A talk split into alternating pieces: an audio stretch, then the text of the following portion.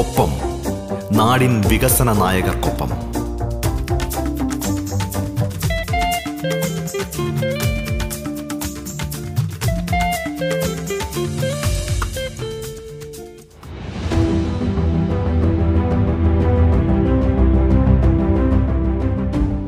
Radio Kerala ഒപ്പത്തിലേക്ക് സ്വാഗതം. സർക്കാരിന്റെ വിവിധ വകുപ്പുകളുടെ ചുമതല വഹിക്കുന്ന മന്ത്രിമാർ അതിഥികളായി എത്തുന്ന പരിപാടിയാണ് ഒപ്പം. ഒപ്പത്തിൽ ഇന്ന് ബഹുമാനപ്പെട്ട കേരള സഹകരണ രജിസ്ട്രേഷൻ വകുപ്പ് മന്ത്രി ശ്രീ വി എൻ വാസവനാണ് അതിഥിയായി പങ്കുചേരുന്നത്.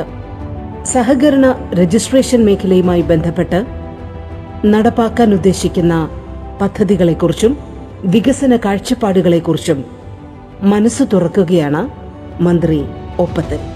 സ്വാഗതം ശ്രീ വി എൻ വാസവനുമൊത്തുള്ള ഒപ്പം പരിപാടിയിലേക്ക്.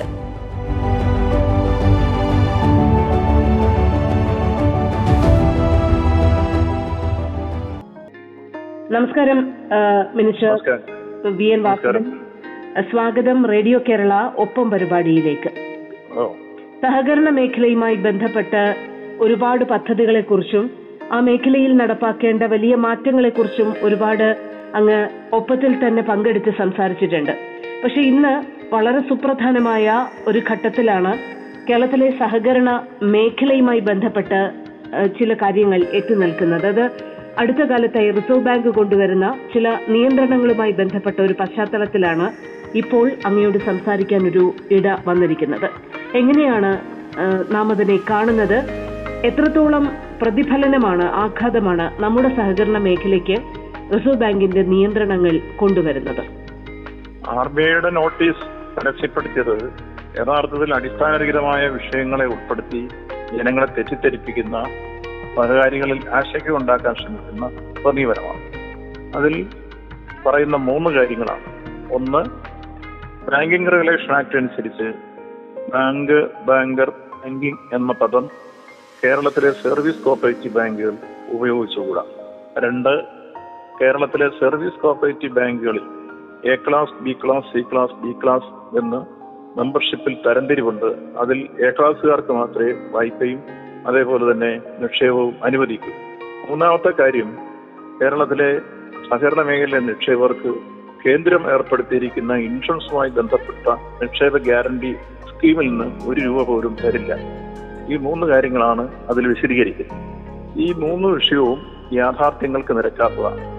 അതിലൊന്നാമത്തത്, ബാങ്കിംഗ് റെഗുലേഷൻ ആക്ടിന്റെ പരിധിയിൽ വരുന്നതല്ല കേരളത്തിലെ കോർപ്പറേറ്റീവ് സെക്ടർ. രണ്ട് രൂപത്തിൽ അതിനെ നിയമത്തിൽ വ്യവസ്ഥ ചെയ്യുന്നു. പോരാത്തതിന് 97-ാം ഭരണഘടനാ ഭേദഗതിയുമായി ബന്ധപ്പെട്ട് ഗുജറാത്ത് ഹൈക്കോടതി അതിനെ സ്റ്റേ ചെയ്യുകയും അതിന്മേൽ അപ്പീൽ സുപ്രീം കോടതിയിൽ വരികയും ചെയ്തപ്പോൾ ബഹുമാനപ്പെട്ട സുപ്രീം കോടതി ആ വിഷയത്തിൽ അസന്നിഗ്ധമായി വിധി പ്രഖ്യാപിച്ചിട്ടുണ്ട്. ഇന്ത്യൻ ഭരണഘടനയുടെ 7-ാം ഷെഡ്യൂളിലെ 32 എൻട്രി അനുസരിച്ച് സഹകരണം സ്റ്റേറ്റ് സബ്ജക്റ്റാണ്.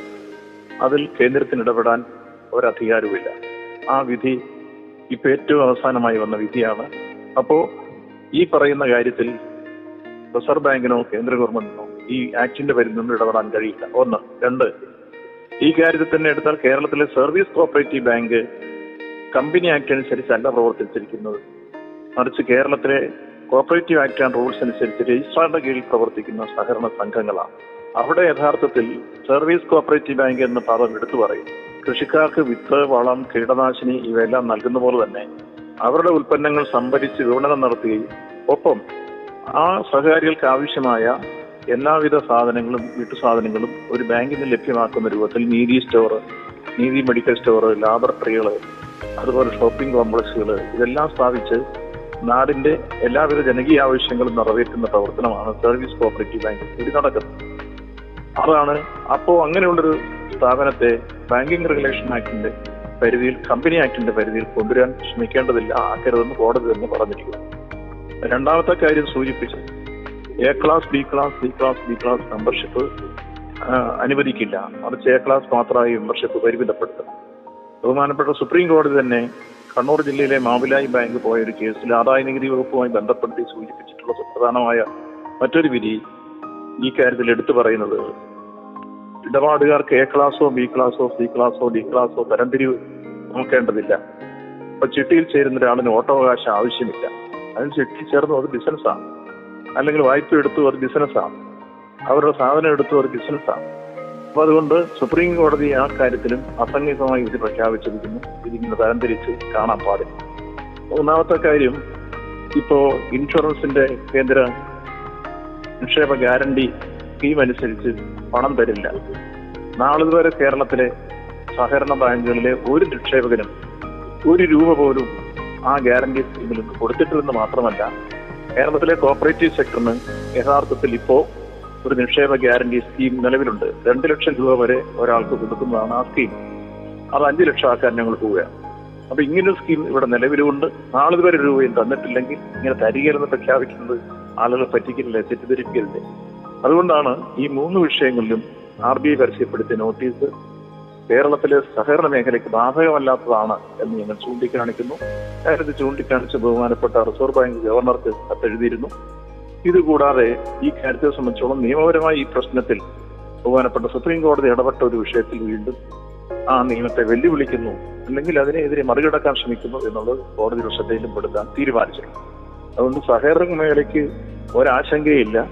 അടിസ്ഥാനരഹിതമായ കാര്യങ്ങളുമായി മുന്നോട്ട് വന്നാൽ അതിനെ നിയമപരമായും, ഒപ്പം സഹകരണ മേഖലയ്ക്ക് വലിയ ജനകീയാടിത്തറയുള്ള രംഗമാണ്, അത് നല്ല രൂപത്തിൽ ജനങ്ങളെ അണിനിരത്തിയും ഇത്തരത്തിലുള്ള തെറ്റായ പ്രവണതകൾക്കെതിരെ സഹകരണ മേഖല കരുത്തോടെ മുന്നോട്ട് വരും എന്നതാണ് ഈ സന്ദർഭം സൂചിപ്പിക്കാൻ. മിനിസ്റ്റർ, മുൻപൊരിക്കൽ ഇതേ വിഷയങ്ങൾ സംബന്ധിച്ച് അതിന്റെ മറ്റൊരു തലത്തിൽ നിന്നുകൊണ്ട് ഇതേ വേദിയിൽ സംസാരിച്ചിട്ടുണ്ട് അങ്ങ്. അന്ന് കേന്ദ്ര സഹകരണ മന്ത്രാലയം രൂപീകരിക്കുന്ന വേളയിലാണ്. ഇതൊരു പ്രച്ഛന്ന വേഷം ധരിച്ചുകൊണ്ടുള്ള, അല്ലെങ്കിൽ കേരളത്തിലെ സഹകരണ മേഖല പിടിച്ചെടുക്കാനുള്ള ഒരു ദീർഘകാലത്തിലുള്ള ഒരു പദ്ധതിയുടെ തുടക്കമായിരിക്കാം എന്നുള്ളൊരു സംശയം പല കോണുകളിൽ നിന്നും ഉയരുകയുണ്ടായി. അതിന്റെ ആശങ്കകൾ അങ്ങയോട് നമ്മളെല്ലാം പങ്കുവച്ചതുമാണ്. അപ്പൊ നമ്മൾ സുപ്രീം കോടതിയെ ഈ വിഷയവുമായി ബന്ധപ്പെട്ട് സമീപിച്ചിട്ടുണ്ട്. എന്താണ് സുപ്രീം കോടതിയിൽ നിന്നും സംസ്ഥാന സർക്കാർ പ്രതീക്ഷിക്കുന്ന ഇടപെടൽ? നമ്മൾക്ക് അനുകൂലമായ ഒരു തരത്തിലേക്ക് കാര്യങ്ങൾ എത്തപ്പെടും എന്നുള്ള ആത്മവിശ്വാസം എത്ര കണ്ട അഡ്മിനിസ്റ്റർ നമുക്കിപ്പോഴുള്ളത്? നീതിന്യായ വ്യവസ്ഥയിൽ നമുക്കെല്ലാം വലിയ പ്രതീക്ഷയാണുള്ളത്. ഇന്ന് കണ്ട ഈ മേഖലയുമായി ബന്ധപ്പെട്ട വിവിധ പ്രശ്നങ്ങളിൽ ബഹുമാനപ്പെട്ട സുപ്രീം കോടതി എടുത്ത നിലപാടുകളെല്ലാം ഇന്ത്യൻ ഭരണഘടനയ്ക്കും അതോടൊപ്പം തന്നെ രാജ്യത്ത് ഈ രംഗത്ത് നിലനിൽക്കുന്ന നിയമങ്ങൾക്കും എല്ലാം വിധേയമായിട്ടാണ്. അപ്പോൾ കാര്യങ്ങൾ പ്രചരിപ്പിക്കുമ്പോൾ അത്തരം കാര്യങ്ങളെ സംബന്ധിച്ച് ഡിസ്പ്യൂട്ട് റേസ് ചെയ്താൽ നീതിന്യായ വ്യവസ്ഥയുടെ കാവലാളായി നിൽക്കുന്ന ജുഡീഷ്യറി ഈ കാര്യത്തിലെല്ലാം നീതിബോധത്തോടുകൂടി ഇടപെടും എന്നുള്ളത് തന്നെയാണ് നമുക്ക് പ്രതീക്ഷിക്കുക. അപ്പൊ ആ കാര്യത്തിൽ നമുക്ക് യാതൊരു ഭയാശങ്കയില്ല. അങ്ങനെ ആര് വിചാരിച്ചാലും ഏതെങ്കിലും തരത്തിൽ കീഴ്പ്പെടുത്താൻ കഴിയുന്ന സെക്ടറല്ല കേരളത്തിലെ കോപ്പറേറ്റീവ് സെക്ടർ. അത്രത്തോളം അതിന് ബഹുജനാടിത്തറയും അതോടൊപ്പം തന്നെ മറ്റ് സ്വാധീനങ്ങളുമുണ്ട്. അതിന്റെ വിജയകരമായ ജൈത്രയാത്ര അനുസ്യൂതം തുടരും എന്നാണ് പറയാനുള്ളത്. ഈ പലപ്പോഴും ഈ സാധാരണക്കാരായ, മുൻപൊരിക്കൽ അങ്ങ് പറഞ്ഞതുപോലെ, കേരളത്തിലെ ഓരോ ഗ്രാമീണ മേഖലയിലെയും സാധാരണക്കാരന്റെ സാമ്പത്തിക ജീവിതത്തിന് ഒരു ഉണർവും അല്ലെങ്കിൽ അഷ്വറൻസും കൊടുക്കുന്ന പ്രസ്ഥാനങ്ങളായിട്ടാണ് പലപ്പോഴും സഹകരണ പ്രസ്ഥാനങ്ങളെ കേരളം കാണുകയും അതാണ് അതിന്റെ ഒരു വലിയ വളർച്ചയ്ക്കും അടിത്തറയ്ക്കും ഒക്കെ കാരണമാവുകയൊക്കെ ചെയ്യുന്നത്. അപ്പോൾ നമ്മളെ സംബന്ധിച്ചിടത്തോളം ഇപ്പോൾ ബാങ്ക് എന്നുള്ള പേരുപയോഗിക്കരുത്, അങ്ങനെയുള്ള പലതരത്തിലുള്ള നിയന്ത്രണങ്ങൾ ഈ സാധാരണക്കാരന്മേൽ വലിയ ആശയക്കുഴപ്പമുണ്ടാക്കുന്നുണ്ട് എന്നുള്ളത് വ്യക്തമാണ്. ഇത് പരിഹരിക്കേണ്ടത് നമ്മൾ ഈ നിയമപരമായ പോരാട്ടങ്ങൾ നടത്തുന്നതിനോടൊപ്പം വളരെ ആവശ്യമുള്ള കാര്യവുമാണ്. ഈ ആശയക്കുഴപ്പം പരിഹരിക്കാൻ നാം നടത്തുന്ന പ്രവർത്തനങ്ങൾ എത്ര കണ്ട് സാർത്ഥകമാകുന്നുണ്ടെന്നാണ് മിനിസ്റ്റർ വിശ്വസിക്കുന്നത്? മുമ്പ് നോട്ട് നിരോധനം ഉണ്ടായ സന്ദർഭം എല്ലാവരും ഓർമ്മിക്കും. കേരളത്തിലെ സഹകരണ മേഖലയെ നിശ്ചലമാക്കിയിരുന്നു. RBIയുടെ ലൈസൻസുള്ള DCBകൾക്ക് പോലും ബാങ്ക് സാങ്ഷൻ അനുവദിച്ചിരുന്നു. കേരളത്തിലെ LDFും UDFും എല്ലാ വിഭാഗം സഹകാരികളും പ്രത്യശാസ്ത്രത്തിന്റെ വ്യത്യസ്തകൾക്കും കൊടിയുടെ നിറങ്ങൾക്കും അപ്പുറം സഹകാരി ബോധം ഉയർത്തിപ്പിടിച്ച് ഒരു കൂട്ടായ്മ ഉയർത്തിക്കൊണ്ട് ശക്തമായ ചെറുത്തുനിൽപ്പ് സംഘടിപ്പിച്ച് ബഹുമാനപ്പെട്ട മുഖ്യമന്ത്രി അടക്കം ആ രംഗത്ത് സംരംഭങ്ങൾ സജീവ സാന്നിധ്യമായി മാറിയപ്പോൾ ഏതാണ്ട് ചുരുങ്ങിയ സമയങ്ങൾക്കുള്ളിൽ വിലക്ക് കേൾപ്പിച്ചവരും വിലങ്ങ് കേൾപ്പിച്ചവരും ആ രംഗത്തുനിന്ന് പിന്മാറി കേരളത്തിലെ സഹകരണ മേഖലയെ സ്വതന്ത്രമായ എന്റെ പ്രവർത്തനത്തിന് വിട്ട ഒരു രംഗം കേരളത്തിന്റെ അനുഭവത്തിലുണ്ട്. ഇവിടെ ഞങ്ങൾ ഈ കാര്യത്തിൽ തെറ്റായ പ്രചരണങ്ങൾ നടത്തിയപ്പോൾ സഹകാരികളുണ്ടാകുന്ന ആശങ്ക അകറ്റാൻ LDF ഉം UDF ഉം എല്ലാം ചേർന്ന് സഹകാരി സമൂഹത്തെ വിളിച്ചുകൂട്ടി സഹകരണ സംരക്ഷണ സമിതി ഞങ്ങൾ രൂപീകരിച്ച് എല്ലാ ജില്ലകളിലും ഇപ്പോൾ അതിന്റെ കൺവെൻഷൻ നടന്നു. ഇനി ബാങ്ക് അടിസ്ഥാനത്തിൽ അതിന്റെ പ്രവർത്തകങ്ങൾ വിളിച്ച് വീടുകളിൽ സഹകാരികളുടെ മുമ്പിൽ ഇതിലെ തെറ്റായ പ്രചരണത്തിന്റെ ഉള്ളടക്കങ്ങൾ ബോധ്യപ്പെടുത്തി ഈ സഹകാരികളെ പൊതുവിൽ ഈ മേഖലയുടെ സംരക്ഷണത്തിനായി അണിനിരത്താനുള്ള ക്യാമ്പയിൻ ഞങ്ങൾ ആരംഭിച്ചു. അത് കഴിഞ്ഞ കാലഘട്ടത്തിൽ പരീക്ഷിച്ച് വിജയിച്ചതാണ്. നിശ്ചയമായിട്ടും ഈ സന്ദർഭത്തിലും ഈ വലിയ ആശങ്ക ഉണ്ടാക്കാൻ ശ്രമിക്കുന്നവരെ കൃത്യമായി ചെറുക്കാനും ഒപ്പം തെറ്റായ പ്രചരണത്തെ തുറന്നു കാണിക്കാനും അതുവഴി സഹകരിക്കും ഈ സഹകരണ മേഖലയെ സംബന്ധിച്ചുള്ള വിശ്വാസ്യത കൂടുതൽ കരുത്തോടെ മുന്നോട്ട് കൊണ്ടുവരാൻ കഴിയുന്ന പ്രവർത്തനങ്ങൾക്ക് തുടക്കം കുറിച്ചിരിക്കുന്നു. അത് വിജയകരമായി തന്നെ മുന്നോട്ട് മീൻസ് ഇക്കാര്യത്തിൽ ഭരണ പ്രതിപക്ഷ ഭേദമില്ലാതെ ഏവരെയും കൂട്ടിയോജിപ്പിച്ച് കേരളം ഒറ്റക്കെട്ടാണ് സഹകരണ മേഖലയുടെ കാര്യത്തിൽ എന്നുള്ളൊരു സന്ദേശം നൽകുക എന്നുള്ളതും വളരെ പ്രധാനപ്പെട്ട കാര്യമാണ്. നമുക്ക് അത്തരത്തിലുള്ള ഒരു സഹകരണം എത്ര കണ്ടാണ് ഉറപ്പിക്കാൻ കഴിഞ്ഞത് മിനിസ്റ്റർ? അതുമായി ബന്ധപ്പെട്ട് എന്താണ് അങ്ങേക്ക് പറയാനുള്ളത്? ഇപ്പോൾ ഞങ്ങൾ സംസ്ഥാനാടിസ്ഥാനത്തിൽ തന്നെ ഇടതും വലതും അല്ലെങ്കിൽ LDF ഉം UDF ഉം അല്ലെങ്കിൽ മറ്റ് ഒരു രാഷ്ട്രീയത്തിലും ഇല്ലാത്തവരും അല്ലെങ്കിൽ ഏതെങ്കിലും രാഷ്ട്രീയത്തിലുള്ളവരും സഹകരണ മേഖല എല്ലാവരെയും കൂട്ടിച്ചേർത്താ വിളിച്ചത്. ആ വിളിച്ച യോഗത്തിൽ എല്ലാ സ്ഥലത്തുനിന്നുള്ള പ്രാമുഖ്യം ഉണ്ടായിരുന്നു. അത് സഹകാരികൾ മാത്രമല്ല, ആയിരക്കണക്കിനോ പതിനായിരക്കണക്കിനോ വരാവുന്ന ജീവനക്കാരുമാണ്. അത് ലക്ഷങ്ങൾക്കപ്പുറത്ത് വരാം. അവരുടെ പ്രതികളെയും കൂടെ കൂട്ടിയാണ് വിളിച്ചത്. ഇങ്ങനെ സഹകരണ മേഖലയുടെ ഭാവിക്ക് വേണ്ടി സഹകാരികളെയും ജീവനക്കാരെയും എല്ലാം കൂട്ടായി അണിനിരത്തിക്കൊണ്ട് ഒരു വലിയ രൂപത്തിലുള്ള ക്യാമ്പയിന് വേണ്ടിയുള്ള തുടക്കം കുറിച്ചപ്പോൾ നല്ല റെസ്പോൺസാണ് അതിലുണ്ടായത്. ആ നല്ല പ്രതികരണത്തിന് ആദ്യം കൂടി യോഗത്തിൽ വെച്ച് തന്നെ കോൺഗ്രസിന്റെ ഉന്നതനായ നേതാവും സഹകാരിയുമായിട്ടുള്ള ശ്രീ കരഗുളൻ കൃഷ്ണപിള്ള ചെയർമാനും അഡ്വക്കേറ്റ് V MLA ടാക്സ് അസോസിയേഷന്റെ സെക്രട്ടറി കൺവീനറുമായിട്ടുള്ള സഹകരണ സംരക്ഷണ സമിതി ഞങ്ങൾ സംസ്ഥാനത്ത് രൂപീകരിച്ചു. അതിന്റെ നേതൃത്വത്തിൽ ജില്ലയിലാകെ പ്രവർത്തനങ്ങൾ സമാരംഭിച്ചു. അത് ബാങ്ക് തലം വരെ താഴെ തലത്തിലെത്തി. സഹകാരികളുടെ അടുത്തേക്ക് ക്യാമ്പയിനുമായി പോകാൻ പരിപാടിയും പ്ലാൻ ചെയ്തു കഴിഞ്ഞു. അത്തരത്തിൽ കൂട്ടായ്മ ഈ കാലഘട്ടത്തിൽ യോജിപ്പിന്റെ മേഖല കണ്ടെത്തി മുന്നോട്ട് കൊണ്ടിരിക്കുക.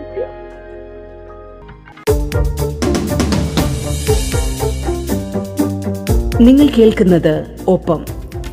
ബഹുമാനപ്പെട്ട സഹകരണ രജിസ്ട്രേഷൻ വകുപ്പ് മന്ത്രി ശ്രീ V N Vasavan ഒപ്പത്തിൽ അതിഥിയായി പങ്കുചേരുന്നത്. ഒപ്പത്തിൽ ഇടവേള.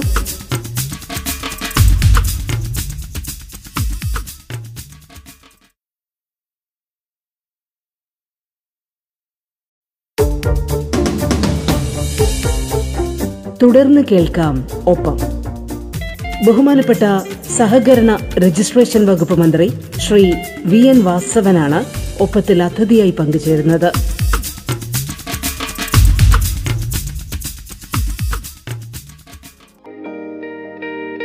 ഇപ്പോൾ കേരള ബാങ്കുമായി ബന്ധപ്പെട്ട നീക്കങ്ങളെ കുറിച്ച് ഒരു ഘട്ടത്തിൽ വളരെ ആത്മവിശ്വാസത്തോടു കൂടി സംസാരിച്ച അല്ലെങ്കിൽ അതിന്റെ വിശേഷങ്ങൾ പങ്കുവച്ചിട്ടുള്ള മന്ത്രി കൂടിയാണ് അങ്ങ്.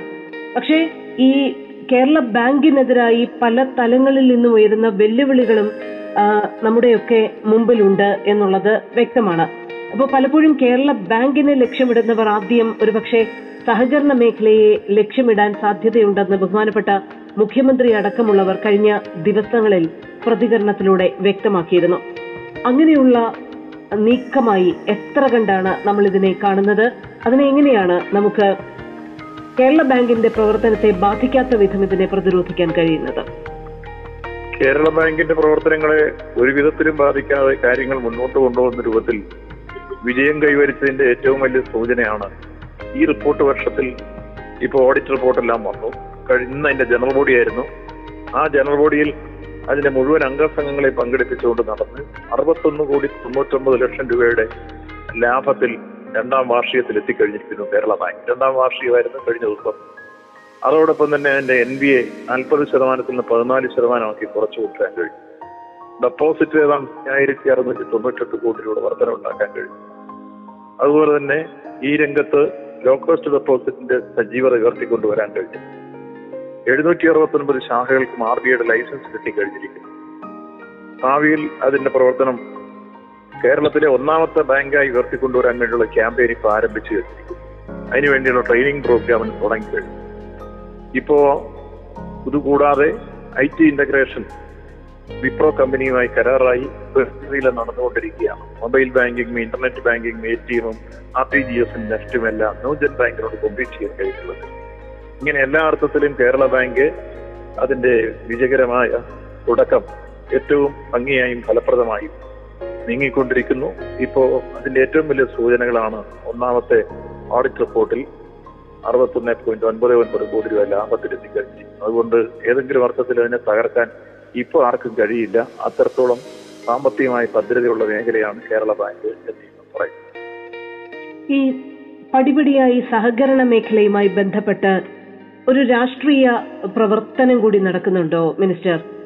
ഇപ്പൊ ഈ കേന്ദ്രത്തിലെ സഹകരണ മന്ത്രാലയം രൂപീകരിക്കുന്നത് വഴി ഒരുപക്ഷെ കേരളത്തില് ഇടതുപക്ഷത്തിനും അതുപോലെയുള്ള പ്രസ്ഥാനങ്ങൾക്കുമുള്ള ജനകീയ അടിത്തറ വളരെ വലുതാണെന്ന് തിരിച്ചറിഞ്ഞുകൊണ്ട് ഒരുപക്ഷെ അതിലേക്ക് കടന്നു കയറാൻ ഈ മേഖല ഒരുപാട് സഹായിക്കുമെന്നൊരു കൂട്ടർ വിചാരിക്കുന്നത് കൊണ്ടുകൂടി ഉണ്ടാകുന്ന ഒരു പരോക്ഷ നീക്കമായി അങ്ങനെയൊക്കെ കാണുന്നുണ്ടോ ഇത്തരത്തിലുള്ള RBI ഉപയോഗിച്ചുള്ള നീക്കങ്ങളെ? അങ്ങനെ കരുതുന്നുണ്ടോ? അല്ല, ഏതായിരുന്നാലും കേന്ദ്ര ഗവൺമെന്റ് ഒരു മന്ത്രാലയവുമായി മുന്നോട്ട് വന്നതും അതുപോലെ തന്നെ RBI ചട്ടുവാക്കി ഉപയോഗിച്ച് ഈ പരസ്യം കൊടുത്തതൊക്കെ നന്നാക്കാനാണ് എന്ന അഭിപ്രായമില്ല. മറിച്ച് മറ്റെന്തെങ്കിലും ഉദ്ദേശമൊക്കെ ഉണ്ടോ എന്നുള്ളത് പതുക്കെ പതുക്കെ കടന്നു വരുമ്പോഴേ അറിയാൻ കഴിയും. അങ്ങനെ ഏതർത്ഥത്തിൽ വന്നാലും അതിനെ നേരിടാൻ കഴിയുന്ന കരുത്ത് ഇന്ന് കേരളത്തിലെ സഹകരണ പ്രസ്ഥാനത്തിലും കേരളത്തിലെ ഗവൺമെന്റിലും ഉണ്ട്, സംശയമില്ല. ഇതിന് അടുത്ത ഇടെയാണ് മുഖ്യമന്ത്രി ഉദ്ഘാടനം ചെയ്ത വിദ്യാനിധി പദ്ധതിയുമായി ബന്ധപ്പെട്ട് വലിയൊരു പദ്ധതി സഹകരണ മേഖലയിൽ അങ്ങയുടെ മന്ത്രാലയത്തിന് കീഴിൽ വകുപ്പിന് കീഴിൽ ആരംഭിച്ചത്. അതിന്റെ ഒരു അപ്ഡേഷൻ കൂടി ഈ പരിപാടിയിലൂടെ ഞങ്ങൾക്ക് നൽകാമോ? അത് കൃത്യമായി കേരള ബാങ്കിൽ കൂടി ആരംഭിച്ച വിദ്യാനിധി പദ്ധതിയാണ്. 7, 8, 9, 10 ക്ലാസ്സുകളിൽ പഠിക്കുന്ന കുട്ടികൾക്ക് വീടുകളിൽ പ്രത്യേകമായി ഒരു ബോക്സ് കൊടുക്കും. ആ ബോക്സിൽ അവർ ബാങ്കിൽ നിന്ന് ഒരു അക്കൗണ്ട് എടുത്തുകൊണ്ടാണ് അത് കൊടുക്കുക. അവിടെ നിക്ഷേപിക്കുക. അവരുടെ കൈ കിട്ടുന്ന സ്വത്തുക്കളുടെ ചില നാണയത്തൊട്ടുകളും മിച്ചം വരുന്ന പൈസയെല്ലാം അതിൽ നിശ്ചയിക്കുക. അത് ഉന്നത വിദ്യാഭ്യാസത്തിലേക്ക് അവരെത്തുന്ന ഘട്ടത്തിൽ ഈ നിക്ഷേപം പ്രയോജനപ്പെടുന്നതോടൊപ്പം അവർക്ക് കൂടുതൽ വായ്പ കൊടുക്കേണ്ടി വന്നാൽ ബാങ്ക് കൊടുക്കും. രക്ഷകർത്താക്കളെ കൂടെ ഈ കാര്യത്തിൽ ബന്ധിപ്പിക്കും. ഒപ്പം അതിനൊരു 2 ലക്ഷം രൂപയുടെ ഇൻഷുറൻസ് പരിരക്ഷ ഉറപ്പാക്കും. അതിൽ ആദ്യ പ്രീമിയം കേരള ബാങ്ക് അടയ്ക്കും. പിന്നെ ഇതിൽ ഏറ്റവും നല്ല നിക്ഷേപം നേടുന്ന വിദ്യാർത്ഥിക്ക് വലിയ രൂപത്തിലുള്ള ഒരു സ്വർണ്ണ കപ്പായിരിക്കും കൊടുക്കുക പ്രചോദനമായിട്ട്. 1, 2, 3 വലിയ രൂപത്തിലുള്ള സമ്മാനങ്ങൾ പ്രഖ്യാപിച്ചിട്ടുണ്ട്.